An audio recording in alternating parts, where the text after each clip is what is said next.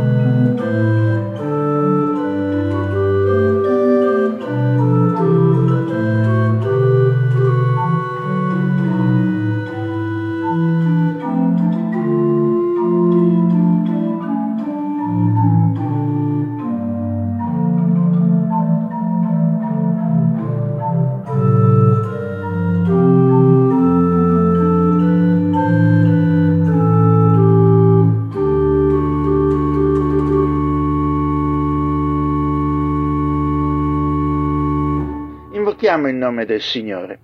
Il nostro principio, il nostro aiuto sono nel nome del Padre, del Figlio e dello Spirito Santo, un solo Dio, benedetto in eterno. Amen. Una parte del Salmo 19 dice La legge dell'Eterno è perfetta, essa ristora l'anima. La testimonianza dell'Eterno è verace e rende savio il semplice. I precetti dell'Eterno sono giusti e rallegrano il cuore. Il comandamento dell'Eterno è puro e illumina gli occhi. Il timore dell'Eterno è puro, rimane in eterno. I giudizi dell'Eterno sono verità, tutti quanti sono giusti. Essi sono più desiderabili dell'oro, sì, più di molto oro finissimo. Sono più dolci del miele, di quello che stilla dai favi. Anche il tuo servo è da essi istruito.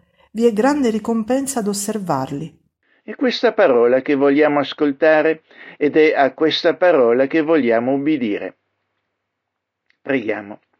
Onnipotente Dio, che nella tua parola ci inviti a riunirci nel tuo nome, rallegraci con la tua presenza e benedici questo nostro momento di culto affinché fortificati da te possiamo rinnovarti la nostra consacrazione e servirti nella nostra vita.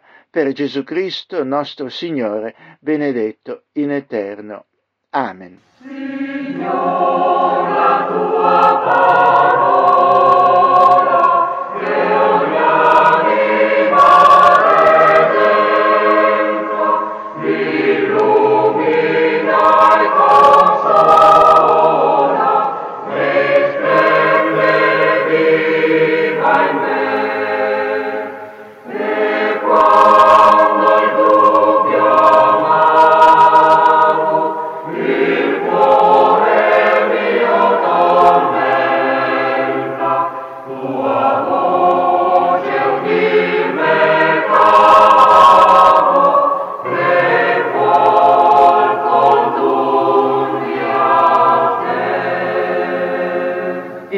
comandamenti, radicati nella coscienza umana e poi proclamati da Mosè al popolo di Israele per espressa volontà di Dio, riassumono i criteri di condotta ottimale che garantisce la nostra vita.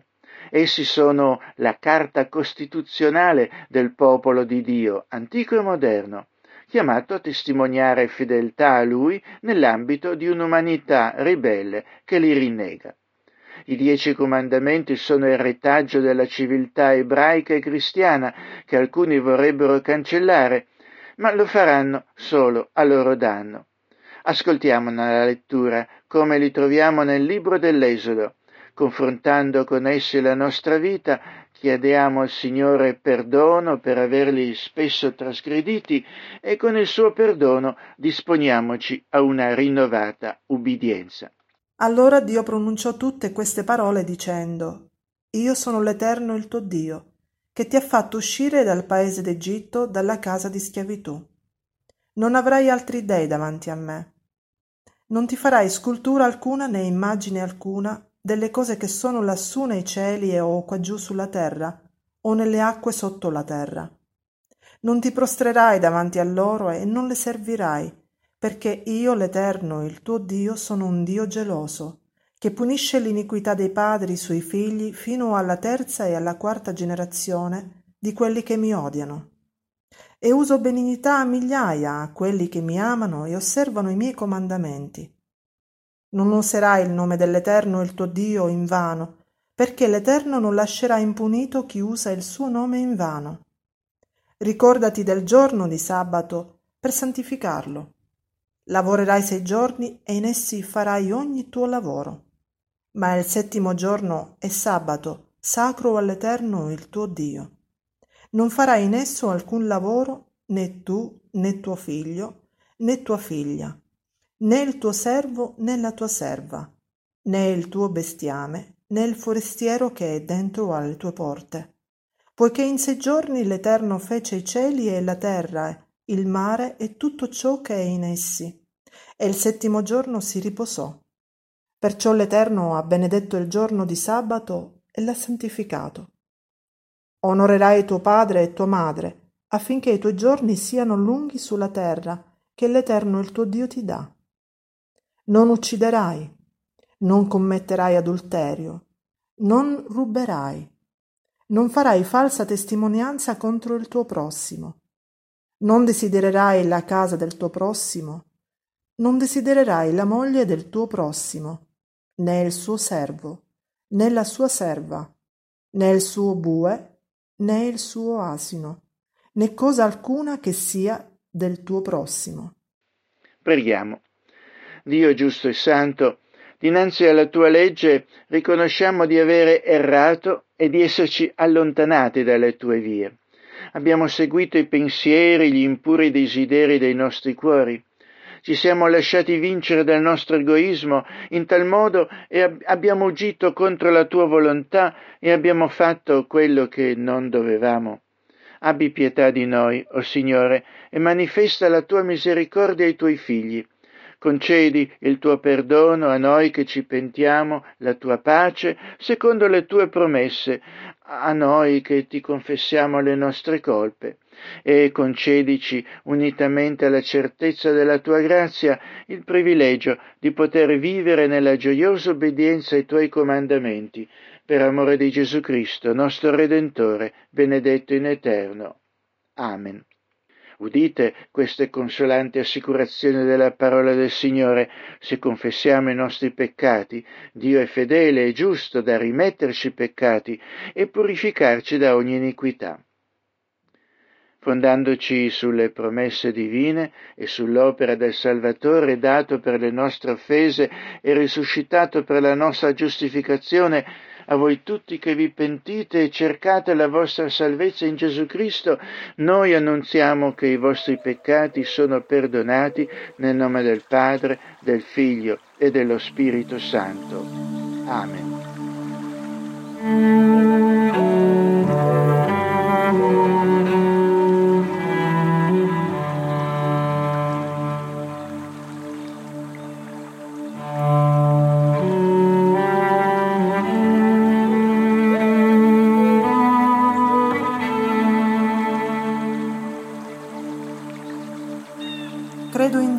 Padre Onnipotente, Creatore del cielo e della terra, e in Gesù Cristo, suo Figlio unigenito, Signor nostro, il quale fu concepito di Spirito Santo. Nacque da Maria Vergine, patì sotto Ponzio Pilato, fu crocifisso, morì e fu sepolto. Discese nel soggiorno dei morti, il terzo giorno risuscitò, salì al cielo, siede alla destra di Dio Padre Onnipotente di là da venire a giudicare i vivi e i morti. Credo nello Spirito Santo, la Santa Chiesa universale, la comunione dei santi, la remissione dei peccati, la risurrezione dei corpi e la vita eterna. Amen.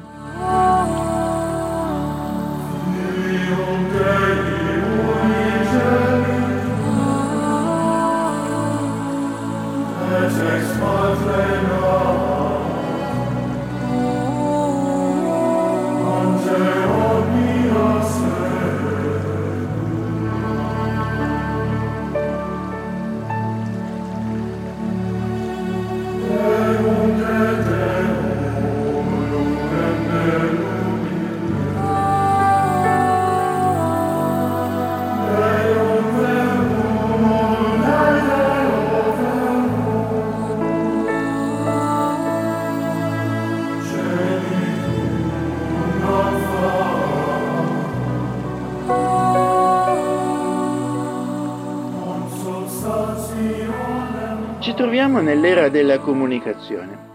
In pochi secondi messaggi scritti, audio e video fanno il giro del globo e possono essere ricevuti da chiunque abbia un solo telefono cellulare. Ad essi può rispondere oppure trasmettere nuovi messaggi. La tecnologia della comunicazione si è sviluppata e si svilupperà ancora ulteriormente proprio perché noi umani siamo stati creati ad immagine e somiglianza di Dio, il comunicatore per eccellenza. Il Salmo 19, con il quale iniziano le nostre letture bibliche di questa settimana, indica i due modi in cui Dio rivela se stesso e la sua volontà, l'osservazione della natura e la sua parola, legge, che da sempre egli trasmette agli umani. E la legge morale contenuta nel Decalogo che garantisce la nostra vita. Lo troviamo nella seconda nostra lettura. Il nostro apparato ricevente funziona, ma gran parte dell'umanità ignora questi suoi messaggi e persino dice di non averli ricevuti. Pure considera follia il messaggio di grazia dell'Evangelo, preferendo religione e filosofie di comodo.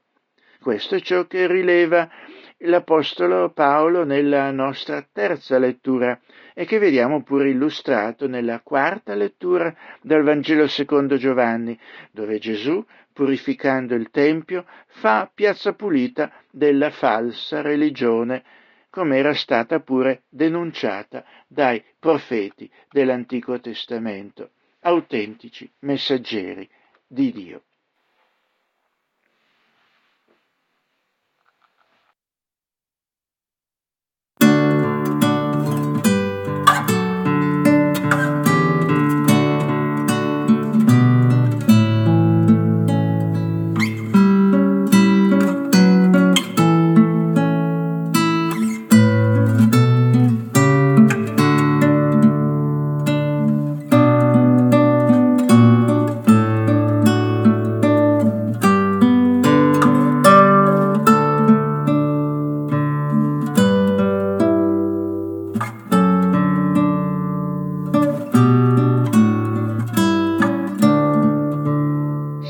19.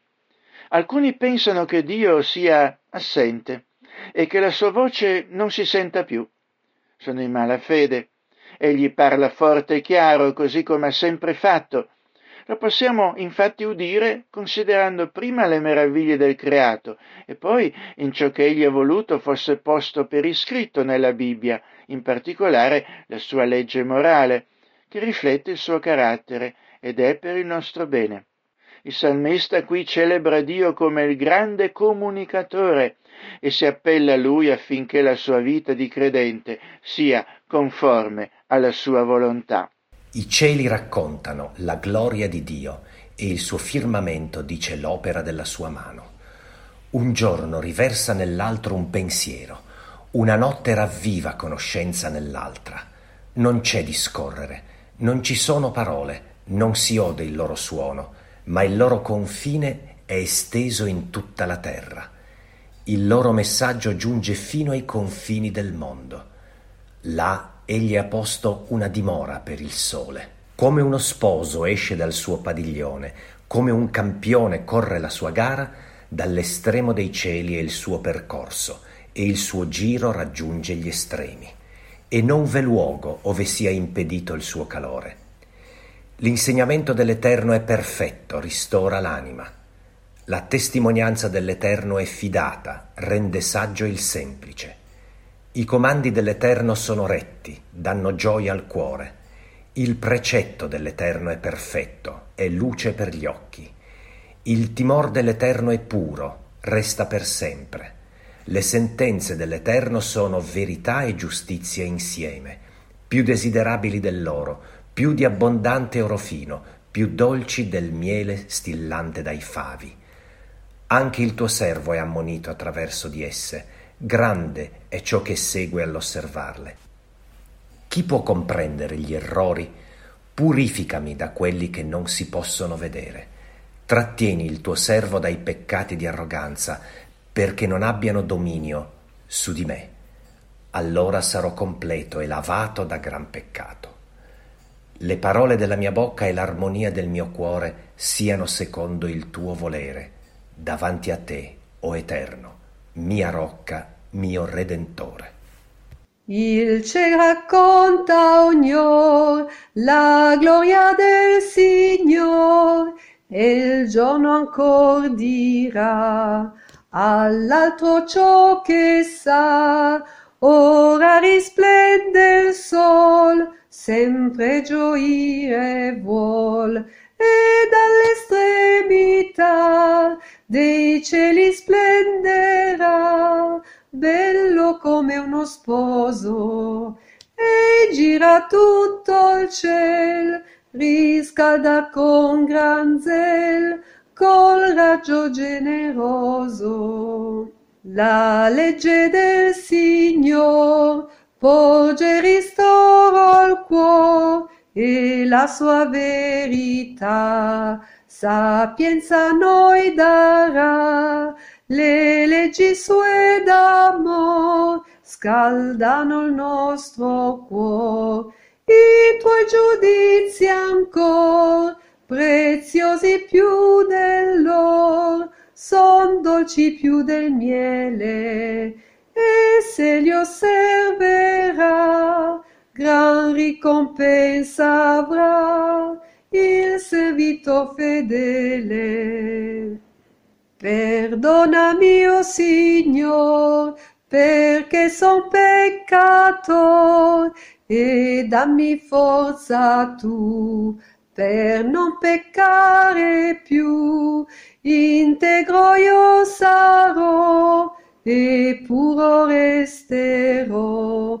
Signor mio grande Re, sia grata ancora a te la voce del mio cuore, che con gran zelo ancora rivolgo a te, Signor, mia rocca e redentore. Gli antichi profeti di Israele erano la più importante interfaccia di comunicazione tra Dio e il suo popolo. Essi trasmettevano le sue prescrizioni, promesse e consolazioni, ma anche forti riprensioni e minacce quando il popolo e le sue istituzioni mancava di assolvere i suoi doveri verso Dio e si corrompeva. Il Signore Gesù Cristo era molto più che un profeta, era la parola di Dio fattasi uomo venuta nella casa di suo padre. Cosa vi aveva trovato, fra l'altro? Corruzione e sfruttamento della religione. Ecco così che Gesù nell'episodio della purificazione del Tempio fa piazza pulita di tutto ciò che lo guasta e lo corrompe, riportandolo alle sue funzioni originarie. I suoi discepoli lo riconoscono e credono alle parole della Bibbia e a quelle di Gesù. Una notevole equazione questa. Or la Pasqua dei Giudei era vicina e Gesù salì a Gerusalemme e trovò nel Tempio venditori di buoi, di pecore, di colombi e i cambiamonete seduti. Fatta quindi una frusta di cordicelle, li scacciò tutti fuori del tempio insieme con i buoi e le pecore e sparpagliò il denaro dei cambiamonete e ne rovesciò le tavole. E ai venditori di colombi disse portate via da qui queste cose. Non fate della casa del padre mio una casa di mercato. Così i suoi discepoli si ricordarono che stava scritto lo zelo della tua casa mi ha divorato. Allora i giudei risposero e gli dissero, quale segno ci mostri per fare queste cose? Gesù rispose e disse loro, distruggete questo tempio e in tre giorni io lo ricostruirò. Allora i giudei dissero, ci sono voluti quarantasei anni per edificare questo tempio e tu lo ricostruiresti in tre giorni? Ma egli parlava del tempio del suo corpo. Quando poi egli fu risuscitato dai morti, i suoi discepoli si ricordarono che egli aveva loro detto questo e credettero alla scrittura e alle parole che Gesù aveva detto.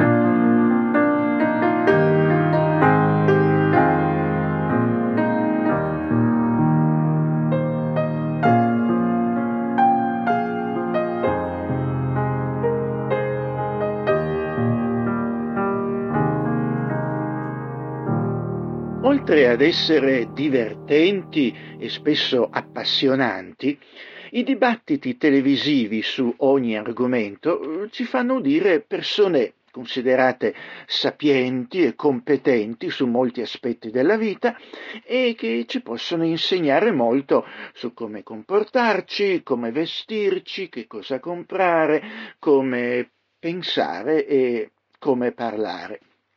Sono programmi educativi o almeno così ci fanno credere. Persone però con un pensiero diverso o non sono invitate oppure sono invitate pro forma, danno loro poco spazio e spesso vengono dileggiate con contorno delle risate e dei battimano del pubblico presente in sala.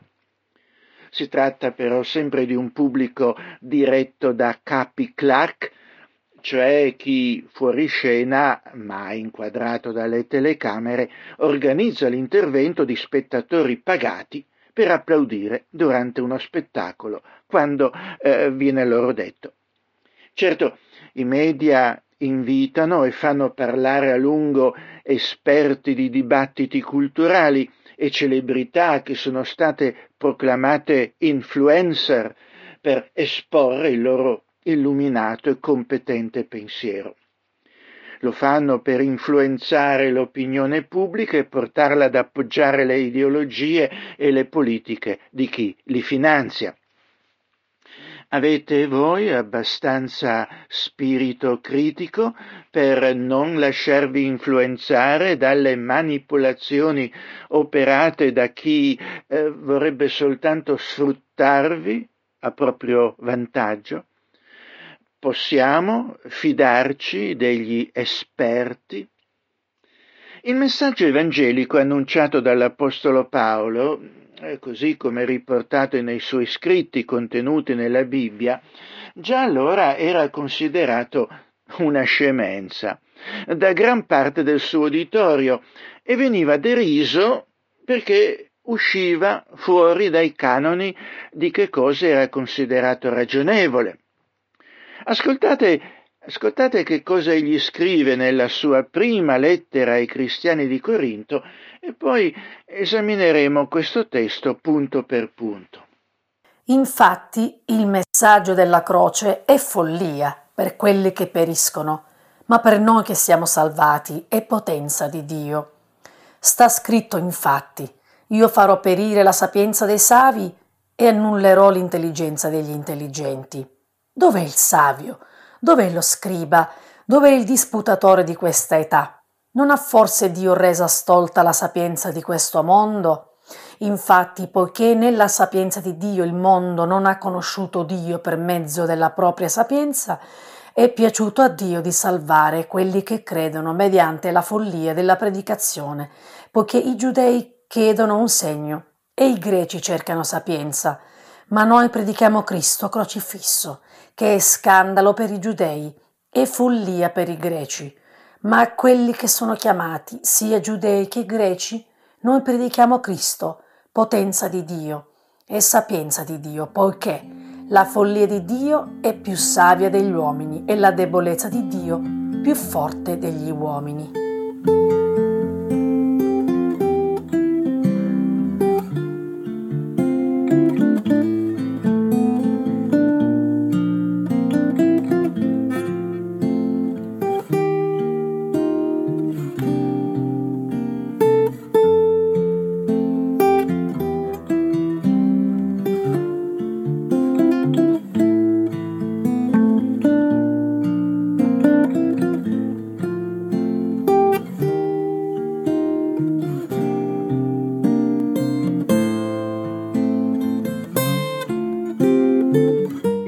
Messaggio o parola, predicazione della croce è follia per quelli che periscono. Questo versetto introduce il resto del capitolo, dove l'Apostolo contrappone la sapienza di questo mondo, la sapienza umana, con la sapienza di Dio, quella che trova la sua massima espressione nell'apparente insensatezza di predicare il valore salvifico del sacrificio di Cristo sulla croce. Per coloro che si vantano della propria sapienza, che dicono io so, io ragiono, io capisco, la croce, come simbolo di salvezza, sembra essere una sciocchezza, un'assurdità, una cosa priva di senso. Perché Dio avrebbe mandato suo figlio a morire su una croce? Per gli standard della sapienza umana, infatti, eh, questa cosa non ha alcun senso. Ma la sapienza umana, eh, per quanto attraente possa sembrare in superficie per la sua razionalità, non ha forza salvifica. Non importa quanto intelligenti possano essere le persone che dipendono dalla sola ragione umana, stanno morendo, sono sulla via della perdizione. Sono come persone la cui nave sta affondando nel mezzo di un oceano. Anche se avessero l'abilità di, del nuoto olimpico, quelle persone non avrebbero alcuna speranza di raggiungere la riva da sole. Hanno bisogno di una scialuppa di salvataggio, o meglio ancora, di, una, di un'altra nave per salvarli ma per noi che siamo salvati è potenza di Dio. Coloro che vengono salvati hanno riconosciuto la loro impotenza a salvarsi dalla maledizione del peccato e hanno riconosciuto la potenza della grazia di Dio in Gesù Cristo. Eh, capiscono che non possono sconfiggere il peccato che domina le loro vite e che li porta alla rovina. E così hanno imparato a confidare nella grazia di Dio. Quella grazia si è manifestata pienamente alla croce di Cristo, dove Cristo non solo aveva pregato che Dio perdonasse coloro che lo crocifiggevano, ma aveva aperto anche la porta al perdono per tutti coloro che sarebbero giunti a credere in Lui. Così la croce, che sembra stoltezza a coloro che sono condizionati dalla sapienza umana, è davvero lo strumento di salvezza per coloro che vengono salvati. Sta scritto infatti, io farò perire la sapienza dei savi e annullerò l'intelligenza degli intelligenti. Corinto è una città della Grecia e gli antichi greci erano fieri della loro saggezza e dei loro grandi filosofi, Socrate, Platone, Aristotele per esempio e molti altri. Ancora oggi la Grecia è considerata la culla della civiltà. La parola filosofia deriva da due parole greche, eh, fileo, che significa amare, e sofia, che significa sapienza. I greci amavano la sapienza filosofica ed erano orgogliosi della loro conoscenza e comprensione delle cose che la filosofia dava loro. Erano gente civile che ragionava, così dicevano. Paolo però qui cita il profeta Isaia per dire alla Chiesa di Corinto eh, che Dio dice perciò ecco io continuerò a fare meraviglie in mezzo a questo popolo, sì meraviglie e prodigi, la sapienza dei suoi savi perirà e l'intelligenza dei suoi intelligenti scomparirà. La sapienza umana, Sofia e il discernimento, synesis, comprensione, intelligenza, trovano le loro radici in discipline come la storia e la scienza. Tali discipline promettono di illuminarci in modo che il nostro futuro sia più luminoso del nostro passato. Una forza di progresso, si dice. Questo tipo di sapienza è una vera promessa. Godiamo di una qualità della vita senza precedenti, con impianti idraulici in casa, riscaldamento centralizzato e automobili automobili eh, che sarebbero state l'invidia di principi e re delle passate generazioni. Le moderne tecniche di perforazione ci consentono di estrarre petrolio da luoghi inaccessibili anche un decennio fa. La tecnologia moderna ci consente di rintracciare i terroristi prima che possano agire. La medicina moderna ci consente di vivere vite più lunghe senza dolore come mai prima d'ora. Tuttavia, tuttavia le lezioni di storia e scienza non sono riuscite a portarci vera sicurezza e nuove soluzioni spesso creano nuovi problemi non siamo più vicini a risolvere il problema del male e della morte di quanto lo fossero i nostri antenati mille anni fa. Svelare i segreti dell'atomo ci ha fornito energia a basso costo, ma ha creato enormi cumuli di scorie nucleari e, e ci ha dato motivo di temere l'annientamento. Abbiamo ancora guerre e minacce di guerra, tiranni continuano a dominare le nazioni grandi e piccole in tutto il mondo. Le nostre armi sofisticate ci danno un vantaggio temporaneo sui nostri nemici, ma sono spesso ostacolate da efficaci tecnologie primitive e a basso costo. I comfort del riscaldamento, dell'aria condizionata e delle automobili sono arrivati al, al prezzo di esaurire le preziose risorse della terra e di inquinare gravemente l'aria. Anche la medicina moderna per la quale abbiamo pure motivo di essere grati, causa molti problemi collaterali e non è affatto sicura come si pretende che sia.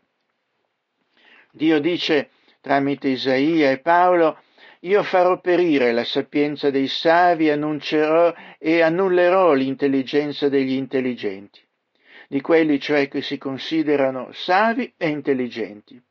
Perire? Non dovrebbe Dio onorare la nostra intelligenza? Di fatto è come se intervenisse per ostacolarci ogni volta che facciamo qualche progresso. C'è però una legge di natura reale come la gravità, quella che la saggezza umana è sempre limitata, finita, sostanzialmente inaffidabile e spesso crea nuovi problemi mentre risolve quelli vecchi. Dov'è il savio, il filosofo, dov'è lo scriba, dov'è il disputatore, l'intellettuale di questa età, di questo mondo? Oppure, che cosa hanno ora da dire i sapienti, gli studiosi, gli esperti in dibattiti culturali? Paolo continua qui la sua argomentazione elencando alcuni esempi di persone note per la loro saggezza. Il Sophos, il filosofo, il tradizionale arbitro della saggezza per i greci, il Grammateus, lo scriba o il maestro, il tradizionale mediatore di saggezza per gli ebrei, il Susezetos, il dibattitore esperto nelle arti della retorica, l'arte di preparare argomenti persuasivi, e di oratoria, l'arte di parlare in pubblico. Le persone persuasive o influencer godono di una buona dose di potere. Gli hanno dato. Perché? A che scopo? Nell'antica Grecia i suzzeti avevano ancora meglio. I greci consideravano i suzzeteti con il tipo di adulazione servile che molte persone oggi considerano le celebrità del mondo dello spettacolo. Paolo però chiama queste persone eh, i disputatori di quest'età, nel Nuovo Testamento questa età è una frase negativa che di solito è in contrasto con l'età a venire o vita eterna. Paolo usa quest'epoca per parlare di sapienza di governanti temporanei, destinati a scomparire, a perire. Quindi, quando Paolo parla del disputatore di quest'età, parla di una persona che gode di potere ora, ma il cui potere inevitabilmente si ridurrà in polvere. Tale potere non è trasferibile al regno di Dio. E poi dice, non ha forse Dio resa stolta la sapienza di questo mondo? Dio ha reso stolti i fornitori di sapienza umane. Dio, Dio, fa sembrare regolarmente coloro che possiedono la saggezza di questo mondo degli sciocchi, degli idioti. La frase la saggezza di questo mondo è quasi un ossimoro, una combinazione di parole contraddittorie come lusso essenziale o replica autentica. Il Nuovo Testamento usa la parola cosmos per il mondo che è opposto a Dio. Come può essere sapiente un cosmos che è antagonista di Dio? Non è possibile.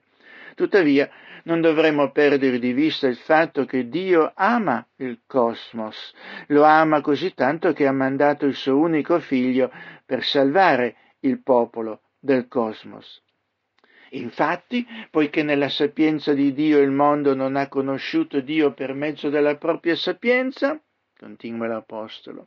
Nella sua sapienza Dio non ha strutturato le cose in modo tale che noi si possa conoscerlo attraverso la nostra sapienza, in metodi sperimentali della scienza.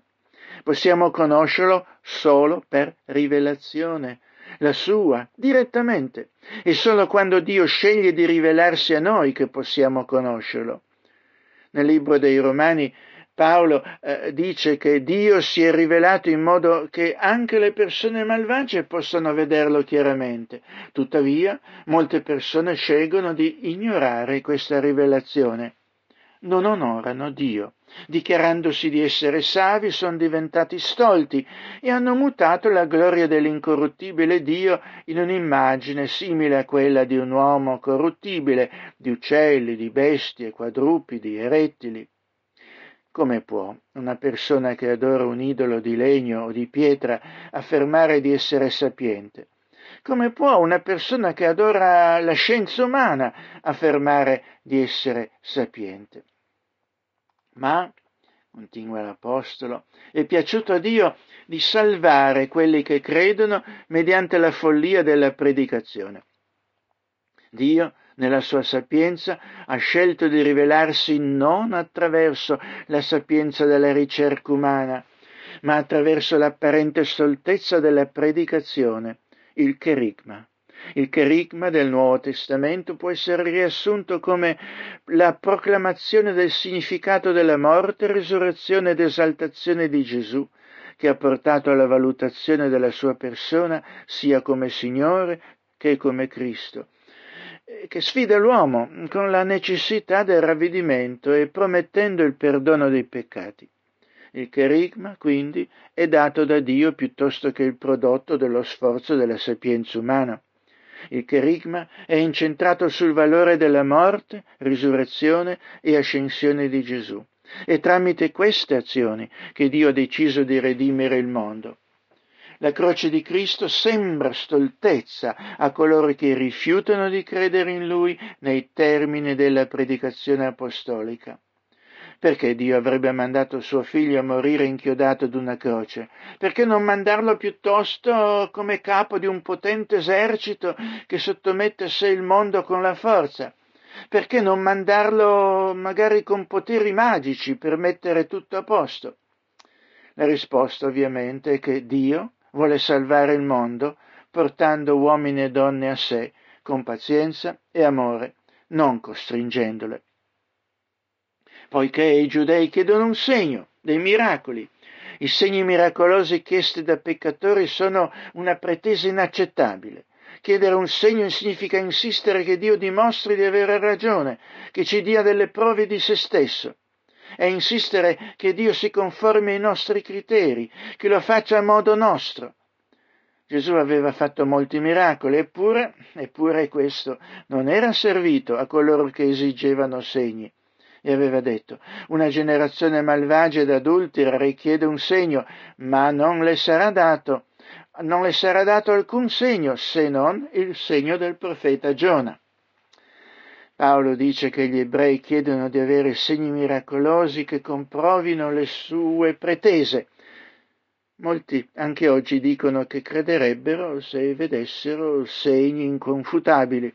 Altri si aspettano che Dio trovi loro un parcheggio in una città affollata, o un nuovo lavoro, o qualunque cosa accada di loro, di loro bisogno in quel momento. Vogliono cioè un Dio che sia come un portiere, un fattorino, un servitore che esegue i loro ordini.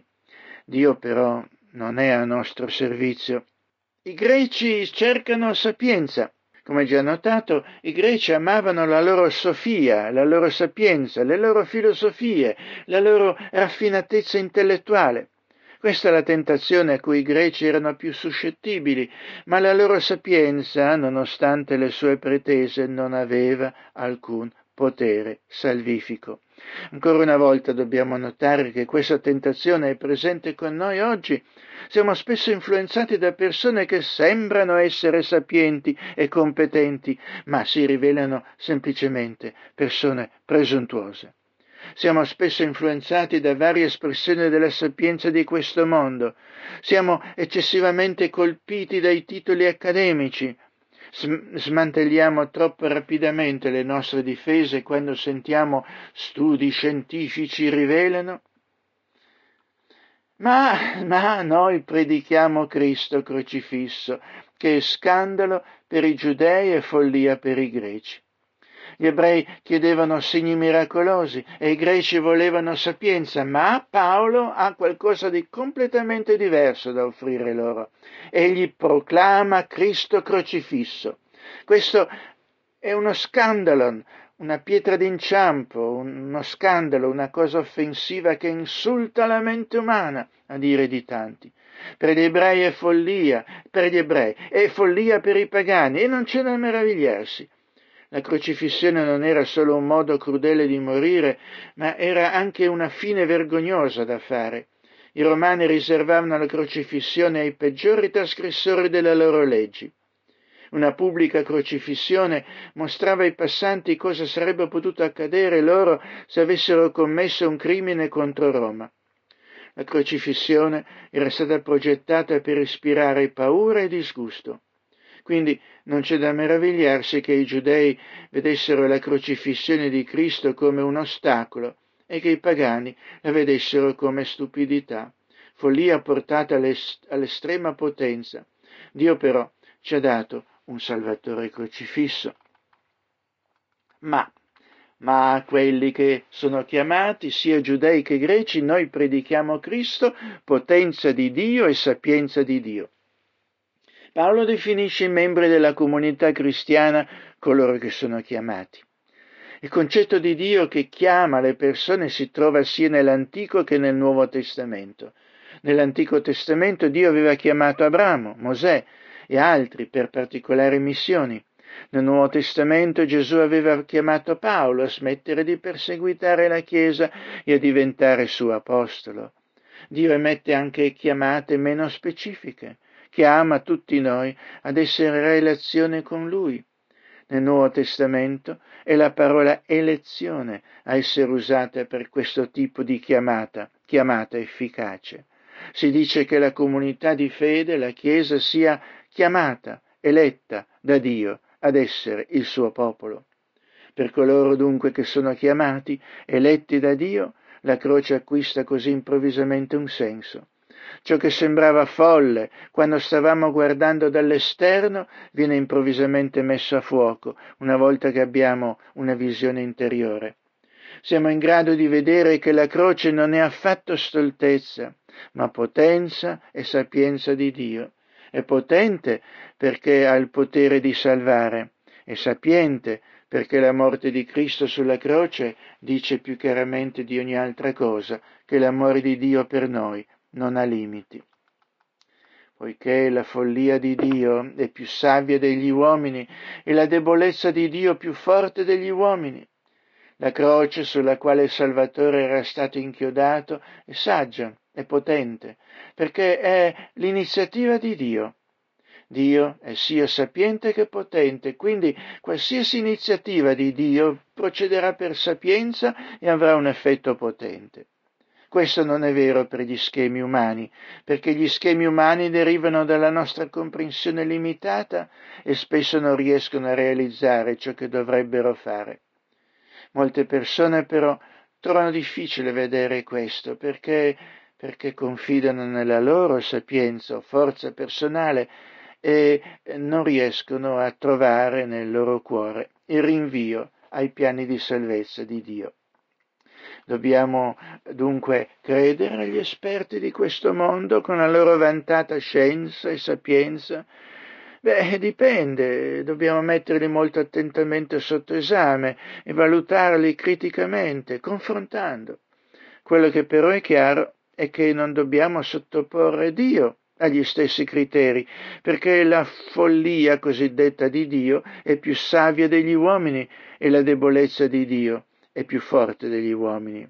Non c'è altro modo in cui trovare salvezza dai nostri peccati e riconciliazione con Dio se non quello annunciato e spiegato da Dio nella sua parola scritta. La nostra salvezza parte dall'esplicita nostra rinuncia a considerare le cose dalla prospettiva e dalla fiduciosa accoglienza dell'annuncio che ci è portato dal Nuovo Testamento.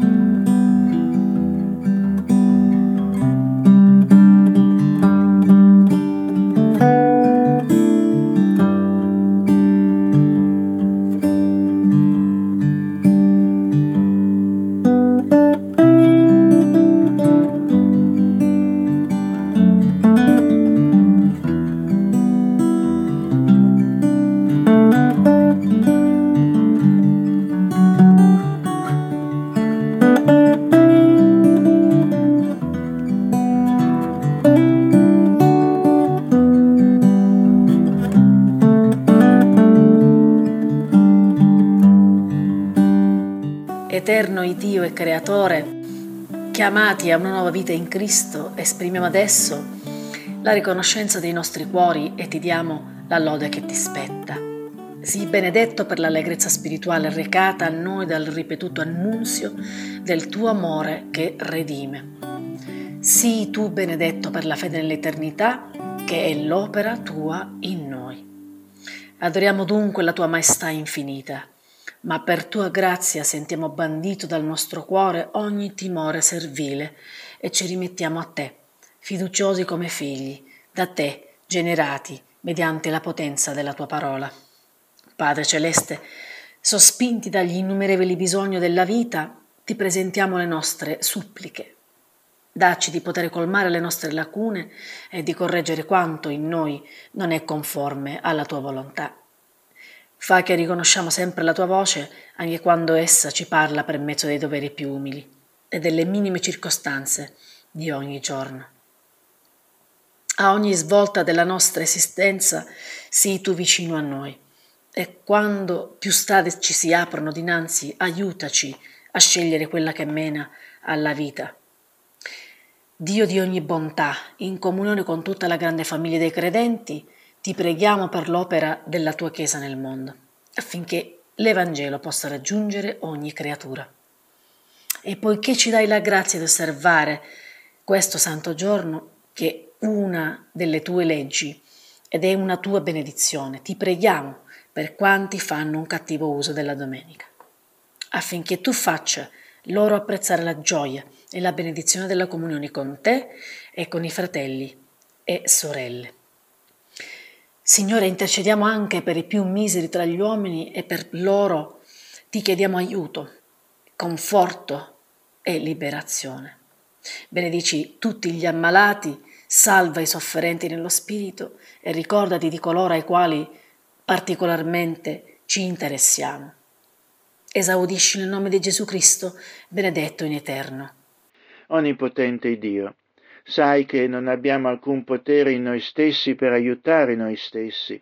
Sostienici, sia esteriormente nel nostro corpo che interiormente nelle nostre anime, affinché possiamo essere difesi da tutte le avversità che possono accadere al corpo e da tutti i pensieri malvagi che aggredire, possono aggredire e ferire l'anima per Gesù Cristo, nostro Signore, che vive e regna con te e con lo Spirito Santo, un solo Dio, nei secoli dei secoli.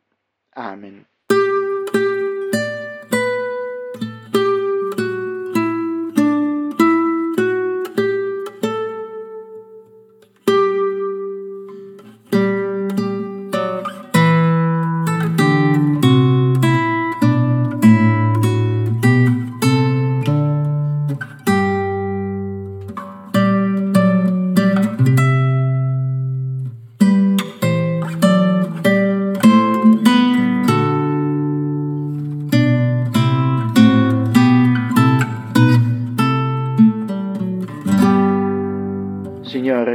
Nostro, ti ringraziamo per questo momento di culto che ci hai concesso di celebrare. Rimane con noi in questa settimana che abbiamo iniziato in comunione con te, illumina noi e le nostre famiglie con il tuo Evangelo e concedi a noi tutti di servirti con letizia e spirito di consacrazione. Nel nome di Gesù Cristo, nostro Redentore, che ci ha insegnato a dirti, Padre nostro che sei nei cieli sia santificato il tuo nome, venga il tuo regno, sia fatta la tua volontà in terra come in cielo. Daci oggi il nostro pane quotidiano e rimettici i nostri debiti, come anche noi li rimettiamo ai nostri debitori. Non esporci alla tentazione, ma liberaci dal maligno, poiché tu è il regno, la potenza e la gloria, in sempiterno. Amen. L'Iddio di ogni grazia, che in Gesù Cristo vi ha chiamati alla sua eterna gloria, vi perfezioni egli stesso, vi fortifichi e vi confermi. Andate in pace, ricordatevi dei poveri e degli afflitti, e che l'Iddio della pace sia con tutti voi, ora e sempre. Amen, Signore. Amen.